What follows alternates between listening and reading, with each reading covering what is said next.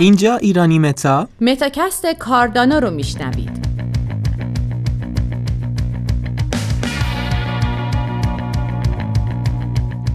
امروز می‌خوایم از قاتل اتریوم براتون صحبت کنیم.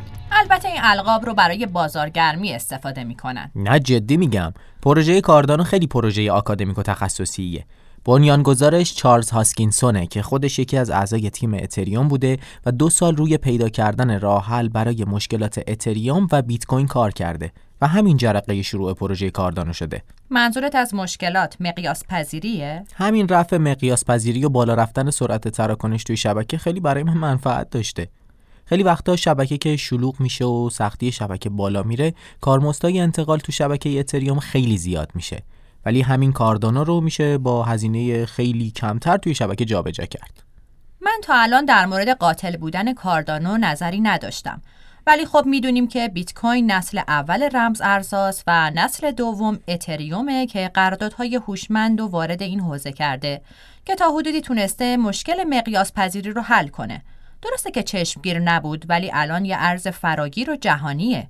و کاردانو نسل سومه و با رفع مشکل مقیاس پذیری تا حدود زیادی تونسته محبوب بشه.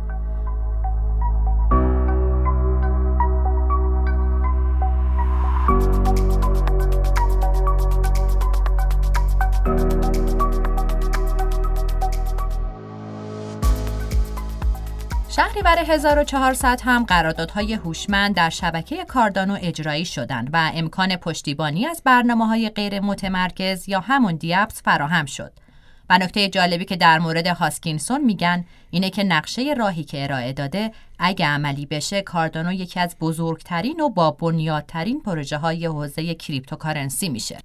الانم coin ش شیشمین رمز ارز تو لیست سایت CoinMarketCap ه و ارزش بازارش نزدیک به 20 میلیارد دلاره. از نقشه راهش برامون میگی؟ آره حتما. کاردانو 2017 راه اندازی شد.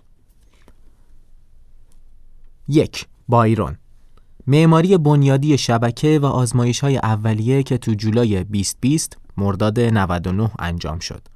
دو شلی چهار روز بعد از مرحله قبلی شبکه اصلی کاردانو راه اندازی شد. 3. گوگن همون اجرایی شدن قراردادهای هوشمند و امکان ایجاد برنامه های غیر متمرکز بود که بهش اشاره کردی. البته قرار بود مارس 2021 اجرا بشه که با چند ماه تأخیر اجرا شد. بازم جزو پروژه های آن تایم محسوب میشه. خیلی از پروژه های اهدافی رو بیان می‌کنن و اصلا کار خاصی هم بعدش نمی‌کنن. خب یه سری پروژه هم هستن که اصلا هدف خاصی ندارن که بخوام بهش برسن که تأخیر براشون تعریف بشه. مدیونی فکر کنی دوجو میگم. و چهارمین مورد. باشو. توی این بروز رسانی راه های مقیاس بندی برای بهینه سازی بلاکچین و بهبود عملکرد در نظر گرفته شده. تاریخ معینی برای اجرای اون هنوز مشخص نشده. 5 ولتر قرار بود توی این بروز رسانی سیستم های خزانهداری و رأیگیری رو برای ایجاد یک شبکه مستقل معرفی کنه که تاریخ معینی برای انجامش مشخص نشده.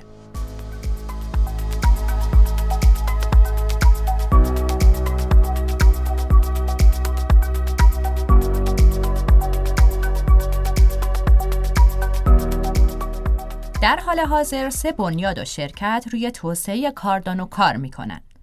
Cardano Foundation.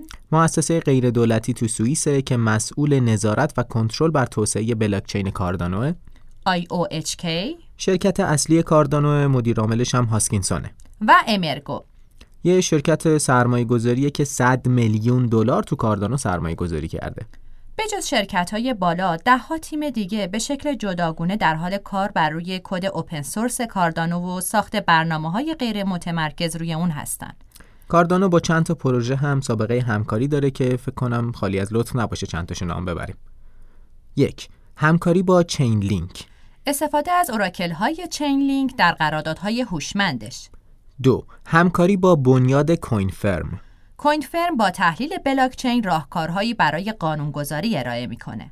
3. همکاری با DCS Spark اولین پروژه سایچین رو توی کاردانو قرار توسعه بده. یعنی کاردانو رو به بقیه شبکه های بلاکچینی متصل می‌کنه.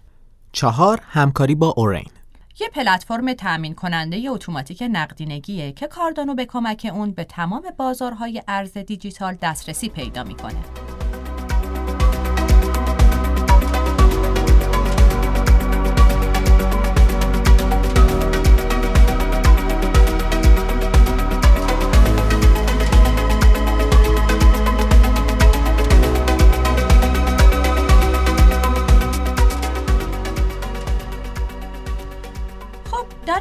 همه از پروژه گفتیم. یادمون رفت از کوینش بگیم. خب از بس که این پروژه بنیاد قوی داره کلی مطلب میشه در موردش گفت. کوین این پروژه ارزنده آدا که همونطور که دانیال گفت rank 6 سایت CoinMarketCap ه. کیف پول رسمی کاردانو Daedalus هست که فقط روی کامپیوترهای شخصی نصب میشه. این کیف پول کاملا غیر متمرکز و امنه و قابل استفاده در سیستم های ویندوز، لینوکس و مکه. یه نکته داره فقط اونم اینه که برای استفاده از این کیف پول باید چند گیگابایت بلاکچین کاردانو رو دانلود کنید. از سایت رسمی کاردانو می‌تونید کیف پول رسمی این ارز رو دریافت کنید. به جز Daedalus کیف پولهای زیادی برای کاردانو وجود داره که بدون نیاز به دانلود بلاکچین میشه ازشون استفاده کرد. خب من چند تاشو اینجا نوشتم اگه موافقی بگم برای شنونده هامون بله حتما کیف پول نرم افزاری Trust Wallet کیف پول نرم افزاری Coinomi. کیف پول سخت افزاری Ledger. کیف پول سخت افزاری Trezor Model T کیف پول نرم افزاری Yoroi. کیف پول نرم افزاری Atomic.